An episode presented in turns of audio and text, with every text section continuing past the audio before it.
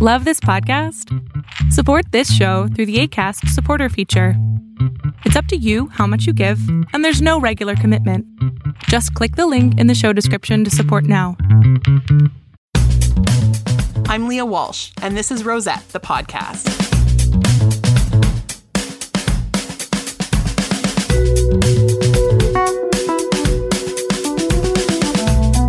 Hey, folks. It's Lia, and thank you for joining us today. I have a bit of an apology that I want to give, which is around the timing of this episode. So, last episode was about a week ago, and I've been having some technical difficulties, and also there have been sort of some like personal life developments that have kind of kept me from being able to record. And so, between those two things, I've actually um, not been able to keep up the daily Monday through Fridays that I've been hoping to do. So, I have sort of thought about it, and um, I think just for the sustainability of the podcast, that we're going to switch to a weekly podcast. The last episode prior to this one was on a Thursday, so I thought, you know what, let's do Thursdays. It seems as good a day as any. And uh, so Thursdays are the new day that I'm going to be dropping podcasts. And of course, because um, there's this change to a less frequent podcast. I'm hoping to be able to sort of do longer, more um, detailed episodes as well that are not just sort of these like snack size, like 15, 20 minute episodes that you can sort of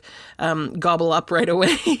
Um, but these will be a little bit more fleshed out and sort of diving a bit deeper into topics and elaborating a bit more or like taking on maybe like a little bit juicier a topic and being able to do that. And also just like I found that when I started, I really thought that like 15 20 minute episodes were super great, like they would work fine, but uh, the more I started doing these interviews with these really fascinating people, the more I started realizing that like cutting that down to 20 minutes was really hard because there was so much good information that they had to share. And you'll notice in those those episodes that like I barely say anything like because there's so much good stuff that my guest is saying that like I just want to cut everything else out. And so yeah, like I think just in terms of being able to have like really great like fleshed out interviews and like important content that sort of dives a bit deeper, I think it's a better format overall and for the sustainability of it. I think the only reason that I've been able to sort of keep up so far is because I have not had sort of the technological and like personal life and like professional life challenges that have been showing up Fair Trade Month. Fair Trade Month is incredibly hectic around here because I, you know, it's a fair trade business and it's so busy. So like the number of orders I get in May is like three or four times as many as I get the rest of the year. So I'm just like constantly struggling to keep up with like picking and packing orders and like making sure people are getting their stuff. And of course, this past week was the chocolate order deadline. And so everyone was like trying to rush to get their orders in and such. And that was like a big part too of just how I could not, could not keep up with like recording and everything. Um, but also I was having a lot of trouble with sort of like sound interference with my recording. There was a, a there were, there was trouble. so um, I'm really sorry that I wasn't able to do sort of a Monday through Friday like I had hoped to be able to do, but we are going to continue doing weekly podcasts because you've all been so sweet. And I'm really glad to be able to say that like I do plan to continue this past Fair Trade Month, which originally was sort of like a question up in the air of like, I don't know, like, does this exist outside of Fair Trade Month or like is a season Fair Trade Month and then next year's Fair Trade Month and then next year's Fair Trade Month. Um, but yeah, like I think it it makes sense to me to continue sort of the ongoing conversation throughout the year about fair trade, and people have been really receptive to this idea as well. Um, I also announced a Q&A that I'm not actually going to be able to do this week because I have to do this announcement and also the content for this episode today for this for this podcast. So there's not going to be time for the Q&A this week, so I am going to have to do your questions in the following podcast. So there is still time to send those in. You can send them to podcast at rosettenetwork.com and it's R O S E T T E for Rosette. And you can also send them to us at Rosette Network on Instagram, Facebook. We are on Twitter. I can I can check the inbox even though it's not super um, busy on Twitter. Um, but uh, yeah, so I I'm still accepting those questions. I've gotten lots of really fun ones. Thank you for that. But I'm happy to take some more and we can kind of try to whittle them down. And like if there's some really interesting questions, I'll make sure that they get put in as well. So that's I think all of the like housekeeping I had. But thank you all for your concern. I had a few people being like, um, hi, is everything okay? Um, everything is okay. It's just been really hectic, and there's been sort of some some stuff going on in my life. So um, I, I appreciate your concern, and I really appreciate you also joining us and sticking with me for the for this podcast, this episode, and everything. So um, so happy Thursday. And that's going to be, we're going to have only happy Thursdays from now on because that's going to be our new podcast day. So that's exciting. So today's episode, um, this will come as no surprise to anyone who joined us for the episode where I interviewed Eli. Actually, I w- I wasn't per se interviewing him, but he was helping me to talk about the fair trade principle where it's no child labor and no forced labor. I had Eli, my partner, on to help me with it, and he was talking about um, his pet peeve and mine too, uh, where people talk about direct trade as though it is the same as fair trade. And so this episode, we're going to well, I say we, but it's it is just me, unfortunately. Um, going to talk about what fair trade versus direct trade relationship is. The two, I guess, uh, I mean, I hesitate to call direct trade a movement because it's not really a movement per se, but the the two ideas, I guess. I'm going to talk a little bit about sort of what what they have in common and what what makes them different from one another. So, first things first, we've talked a lot about, you know, Fair Trade 101. We've done the 10 principles of fair trade. We've gone through all of that stuff. I am going to just really quickly sort of define what I'm talking about when I say direct trade.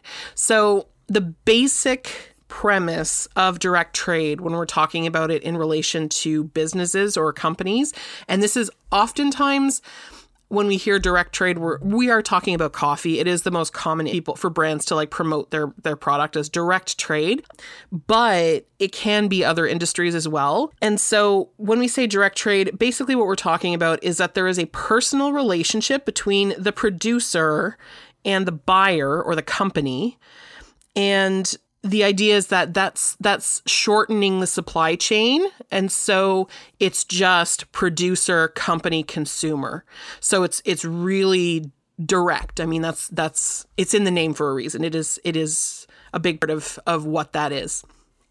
And so basically there there are a few different reasons why companies will use the term direct trade one of the main benefits for companies is that they have more control over the, the produce that they're buying. So if they're looking for a certain quality of produce, if they want to have like, imagine they have a particular type of uh, coffee that they want to be able to provide, if they have a certain flavor profile they're looking for, if they really want to be able to customize that coffee, you know, make sure they're purchasing like exactly the coffee that aligns with their brand or whatever it might be, they have more control over it if it's direct trade. So, because they're actually typically familiar with the farmer and familiar, like they can go and like actually go to the farm and like grab some beans and try them and so on. Um, it tends to be that they're able to to have more control in that situation. And so companies love direct trade typically because the alternative of direct trade and this is something that you see a lot with really large companies, well, sort of like mid-sized companies actually because the really large companies tend to own their own plantations. But the sort of mid-sized companies will basically be buying from people who so there's okay let's let's go back a bit so let's talk about coffee.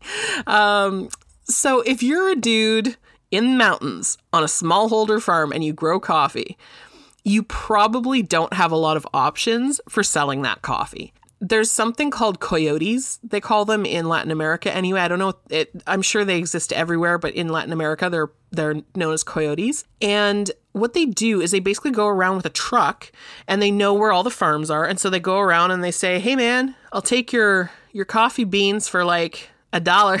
And it's like, it's a really, they offer a really low price and they know, as does the producer, that coffee cherries have to be the first processing of those cherries has to happen within 24 hours or else they go rotten and they're worth nothing. So, if you're a really small producer, you may not actually have the means to process your coffee cherries into coffee, like green coffee beans. And so, if you're in that situation, you're a little bit desperate. You like really need to sell them quickly. You can't just sit around and wait. So, from the time they come off the tree to the time that they're processed, you got a 24 hour window. So, these coyotes go around in their truck and they know these producers are pretty like desperate and in a hurry. So they'll go to them and be like, yeah, hey, I'll, I'll give you like a, a, fraction of what your coffee is worth, but at least I'll take it from you and you'll get a little something for it. It'll be rotten in 12 hours. So these farmers often will do that because they're desperate, as I say. And when you don't have like sort of the organization that you get with cooperatives and fair trade, all this stuff that we were talking about before, where you have capacity building and, you know, people are learning from each other and all this stuff and collaborating, if you don't have that and you're just a person alone in the hills, you may not know what your coffee is worth. You may not have a lot of options. Maybe you can't get your coffee to market anyway. So this is really the only person you can sell to. So if this is the case, then these coyotes basically go around to dozens of farms, get all these beans, they dump them in a bucket, and then this big tub they they send, you know, wherever they're processing these these coffee cherries, and then all of those different coffees are mixed together into a barrel and sold at the market, at the port, sold internationally, wherever it may be. But that's a bunch of different farms worth of coffee in a big old barrel or a bucket or, or tub or whatever. So basically, all of the coffee gets mixed together. And that's how you end up with a, a, a really like meh grade of coffee. And I know that's not a technical term, but the the coffee is not the highest quality when it's mixed in with all the different other coffees because you sort of get like an average of the the things about each bean that makes it unique. And so it kind of waters down the the complexity of that coffee by just sort of like averaging it all out across all these beans. Plus, there's probably going to be some beans in there that aren't very good quality. So it's going to overall it'll lower the the grade of the coffee. And so coming back to direct trade, if you are going to a farm getting your coffee from that farm, you know exactly what you're getting versus the person who's getting coffee out of this big old bucket that the coyote has basically bought from a bunch of different people, processed, and is now selling, as I say, at the port, or maybe they're exporting it to their their buyers or whatever it may be. So you're able to get a little bit more control in that way. And that's a really big perk for companies because companies love control because consumers love consistency. And that's something that, you know, you learn as a small business owner. Like consumers, if they find something they like, they want to be able to duplicate it easily. And so having a coffee that you know is always going to taste the same, that is really beneficial for a company. So companies love direct trade for that reason. Typically, and I'm going to say this is a pro for for consumers and for businesses and also for obviously producers, but typically under direct trade, producers are paid better than in conventional trade, but not typically better than fair trade. So it's sort of like if you're looking at you know a conventional farmer that is just again at the at the mercy of these coyotes who turn up and give them peanuts for their coffee that's obviously a, bad situation for the farmer. You're looking at farmers getting more than that typically if you're in a direct trade relationship. Part of the reason that they can do that, of course, is because the buyer now doesn't have to pay an, an exporter, an importer, a distributor, all these different people who are along the line in the supply chain. So they can cut out all those people and they can just give the money directly to the farmer. So that tends to improve the amount that they can afford to give the farmer really easily. And so the farmer does tend to get a better wage than they would if they were just dealing with, you know, um, whatever they could get at the market, or again, dealing with these people in trucks who are just going around and like basically being predators to, to small coffee farmers. So, this is something that is beneficial to the farmer, although I want to be clear, it's not more beneficial than fair trade. So, if anyone tries to tell you, oh, well, we pay like better than fair trade prices, that's, um, that's a misleading statement because fair trade prices have a bottom, but they don't have a top. So some fair trade companies are paying more than others, um, but all fair trade companies are paying at least the minimum. So you can't make statements like we pay more than fair trade because maybe they're paying more than the fair trade minimum, but they're not paying more than every fair trade company, probably because some companies are paying way more than the minimum. The other thing is that when you have direct trade, you have that like personal relationship. You'll remember that at one point I was talking about uh, fair trading practices, I think it was. And we were talking about, or well, I was talking about um, how there's a big difference between contacting, say, like a, a big chocolate company that, you know, like a big multinational corporation that makes chocolate bars and being like, where does my, where does the, the cocoa come from in your chocolate? and they'll be like, "Oh yeah, it's like somewhere in like West Africa." And they have no idea where it comes from. They just they just don't know.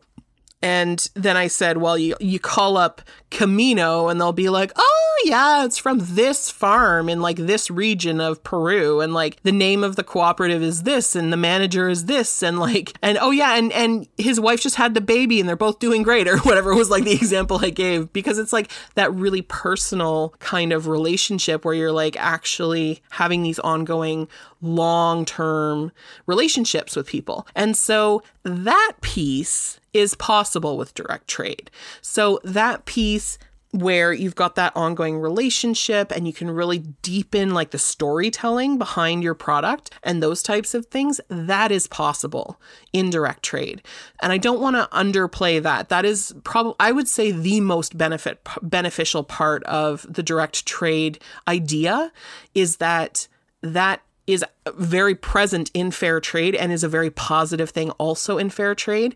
So when we talk about direct trade, I would say that is the biggest strength of it is that you know these people and you actually can tell stories about, you know, what their practices are like, what their uh, struggles are as farmers. You could talk about how they have owned the farm for however many generations. You can like talk about that producer's story, and that is a very positive thing.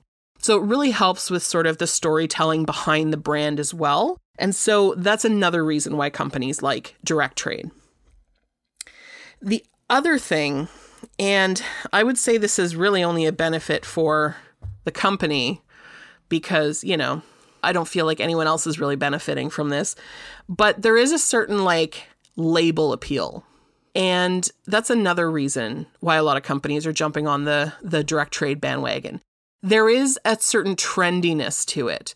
So people will see it on the label and be like, oh, why, yes, I'll choose this direct trade one because this one over here does not say direct trade on it. So it gives label appeal. It gives a leg up to a company if they are promoting their product as direct trade, they are going to sell more because consumers find that it seems appealing.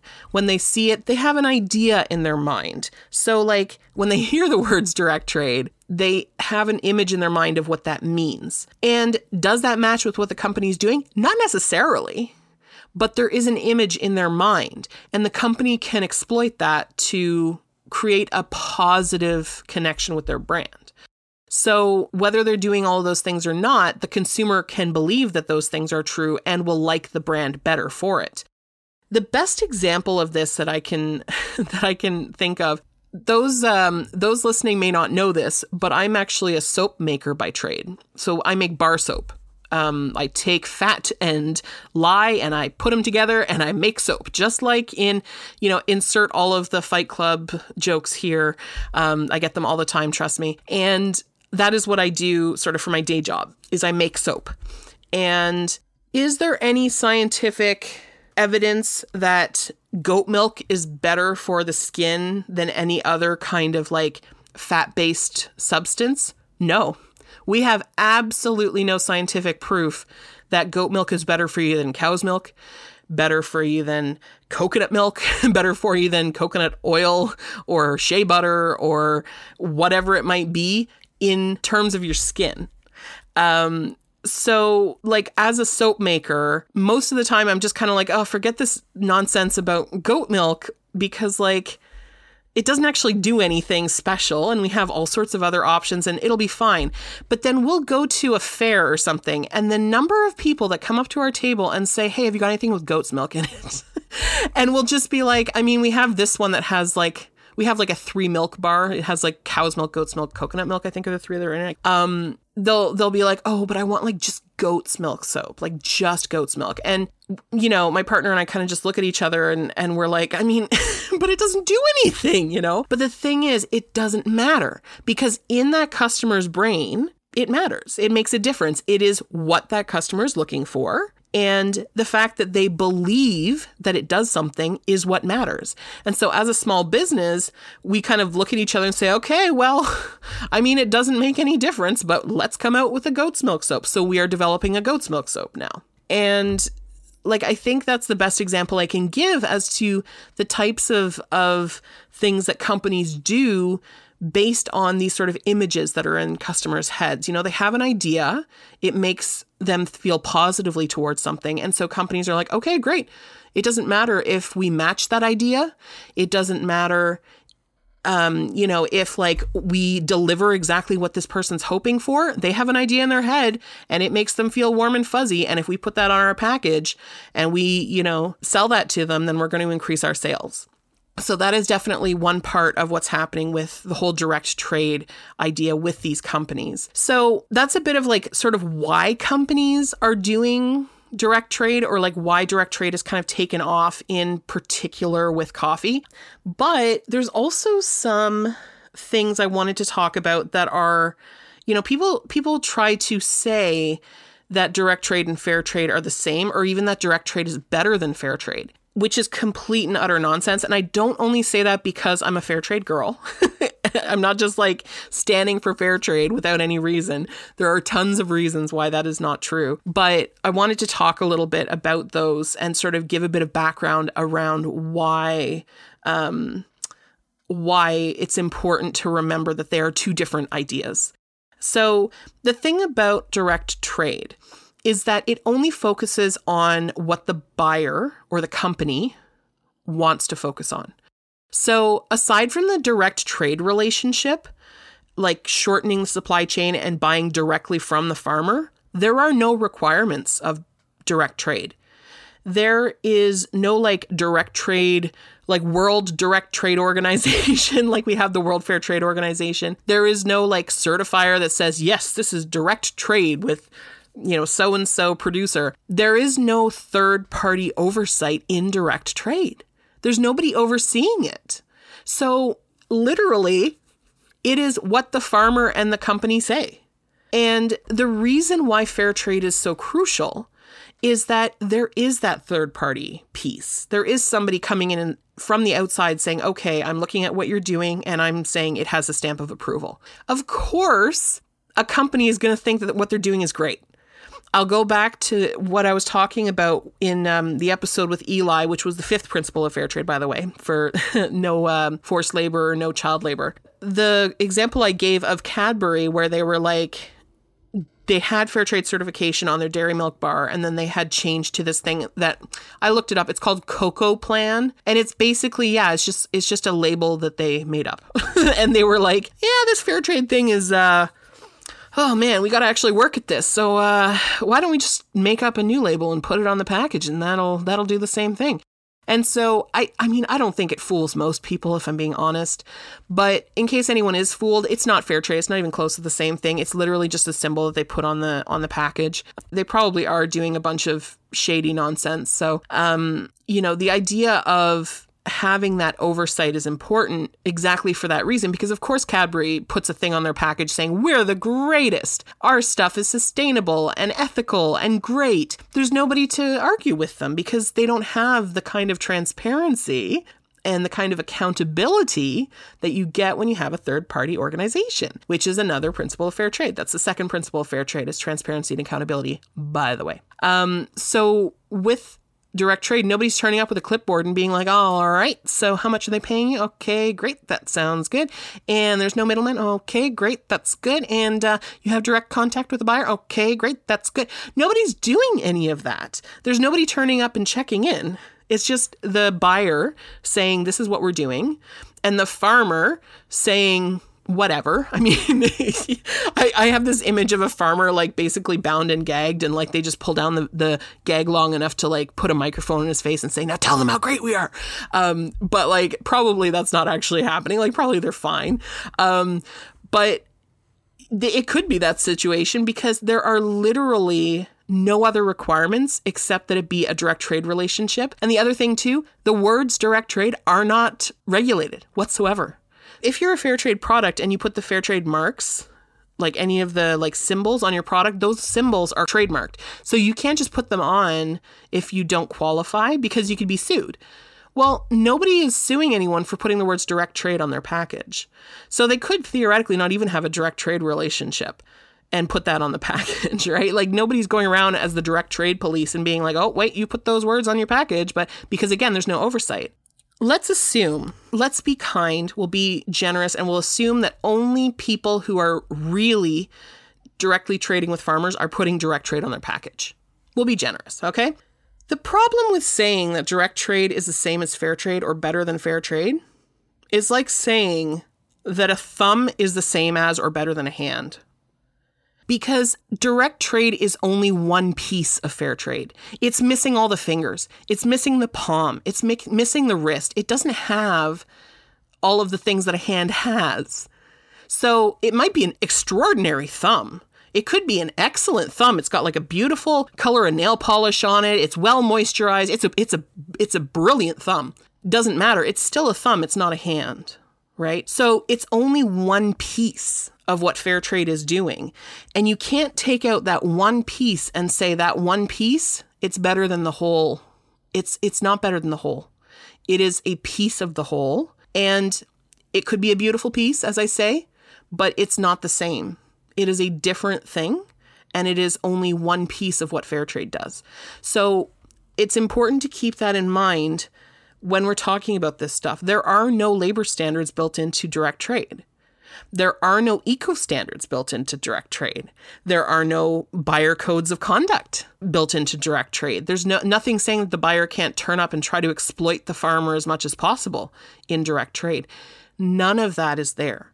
So all of these ideas around direct trade and how great they are and and you know all of that stuff it is completely up to the buyer the buyer still holds a lot of power in that relationship. They can turn up and be super benevolent and be like, you know what, man, I don't want to cheat you. Like, let's make sure we come up with like a negotiation on a fair price and let's make sure that you have an equal say in this relationship and let's make sure that there's like a long term uh, buying relationship here so you have stability. They could turn up and do all of those things. They could. They absolutely could. But they don't have to. And that's exactly the key is that they don't have to do any of that. All they have to do is buy directly from that farmer. And the other thing is that they have no control over what that farmer is doing. They don't know that there aren't children on the farm. They don't know that the workers are being paid and being paid fairly. They don't know that the farmers are being kind to the workers and providing protective gear if they're using any kind of like chemicals or whatever. They don't know any of that or they don't have to anyway. And so the issue with direct trade, I think, comes back to sort of the idea with the goat's milk. You know, consumers have an idea in their head that this is a really positive thing. But the problem is that there's no actual evidence that it is a positive thing. Because, sure, okay, maybe by trading directly with the farmer, they get a better wage. But you know what? There's no requirement for that either in direct trade. The only requirement is that they're trading directly with the farmer. So maybe they're paying a cent above what those coyotes would give the farmer. That could be it. It doesn't make any kind of requirement for a decent wage, for a fair trading practice, any of that stuff. So I just want to make sure that I'm really impressing on everyone the fact that direct trade can be great, but it is not fair trade. And the key difference is that no one is holding anyone accountable for direct trade. And so direct trade means whatever the company wants it to mean. And the fact that customers have a certain idea in their mind when they hear the words direct trade, that's beneficial to the company because they can exploit that and they can say, okay, people feel great about direct trade. But consumers don't actually know what's happening unless they're they're told and they can trust the company to be honest about what is actually happening behind the scenes. So I think that's about what I had to say about direct trade. Um, I wanted to uh, give a special shout out to Eli for recommending this topic. He was really impassioned about it, and he was saying how I should do an episode on fair washing. And I said, well, I mean, that's going to be a whole series on fair washing, but um, basically direct trade is a form of fair washing. It is a form of saying, sure, we're fair trade light. And but but sort of like whispering the light part, you know, they they, they say we're fair trade light. you know, that's sort of how people have been presenting direct trade and it's it's just it's not fair trade. So I just wanted to sort of clear up some of these ideas that are out there around the idea of direct trade. Do I think that direct fair trade is better than I don't know, pretty much everything else? Yeah, but it's because the fair trade component is in there. And so direct trade is better than nothing. It is not better than fair trade. And if you want to make sure you have the best of all worlds, you get your fair trade organic item that is also directly traded, and then we're good. We cover all the bases. Um, I want to give a special shout out to Level Ground actually in this episode because they're a really awesome company that's been, been doing direct fair trade organic for literally years. They're the second oldest fair trade coffee roaster in Canada and they do amazing work. They recently got certified from Fair Trade International for their coffee, which, as I said um, when I mentioned them a few episodes back, like I feel is a really strong um, certifier for agricultural goods. So for me, that's a, a, huge upgrade from Fair Trade Federation, which they were already a member of, uh, which fair, the Federation largely it, they do a lot of like um, hand handicrafts and things like that. Um, so they're not maybe as strict on the standards for agricultural goods. So I was really pleased to see Level Ground switch the Fair Trade International system, which is like super stringent on agricultural stuff. They're just sort of like blowing fair trade standards out of the water. They are so great, and they're they have a really fascinating. I, I encourage you to check out their website and learn more about them. It's, it's just uh, I think it's just levelground.com or maybe Level Ground Trading. I will, you know what? Don't trust me. I will put it in the show notes. um, but they are doing a lot of really great work. They have this really cool, like super sustainable, like like incredibly low waste um, factory in, I believe, Victoria. They have tons of sustainability initiatives. They have like they have like a dozen waste streams so that they can like recycle everything imaginable and like it, they're just doing some really great work. So check out Level Ground. Um, we sell it on uh, Rosette Fair Trade and also I think they have like a like a web store. And you can I mean level ground is everywhere. So like if you look on in your in your if you're in the west half of Canada probably like I think they're in Costco. They're in like probably your local grocery store if you're in BC like they're in a lot of places. So but you can check them out and they're they're a really great brand that's doing direct trade fair trade and organic all sort of wrapped up in one and have been for for a long time now. And they're just they're doing a lot of really great work so, anyway, now that I'm done fangirling about them, at least not Camino today, okay? I'm I'm not going to make it a single episode without mentioning Camino, I swear to God. But anyway, um, but yeah, so I think that's what I had for you today, and um, just like thank you all for your your notes of concern and everything. I am doing okay. Um, I'm just you know I've been a little bit overwhelmed with Fair Trade Month. It is a really really bananas time around here, um, and so I think with the the weekly schedule, it'll be a lot easier for me to keep up with, and and I look forward to having sort of a more sustainable, longer term uh, project to share with you all uh, as the podcast switches to weekly. So um, thank you all so much for listening. Please do continue to um, visit the page for the podcast on Apple Podcasts. Please do subscribe and then leave a five star rating and a review because that is apparently how a lot of people are finding us, says my says my analytics. And the more that you do that, uh, the the more that we'll achieve visibility on that platform. So apparently the algorithm just loves it and it helps out a super ton.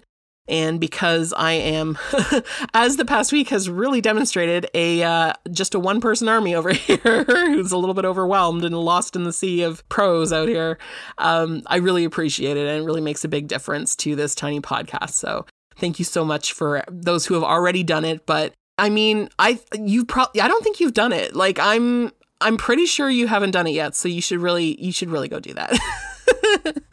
Anyways, so thank you so much for listening and uh, for all the feedback and the questions and everything that people have been sending. Don't forget to send your questions to podcast at rosettenetwork.com for the Q&A that we'll be doing next week. You can direct message us through Facebook, Instagram, Twitter at Rosette Network, and uh, you'll be able to submit your questions that way as well. Um, that'll do it for today, and thanks so much for joining me, and bye bye for now.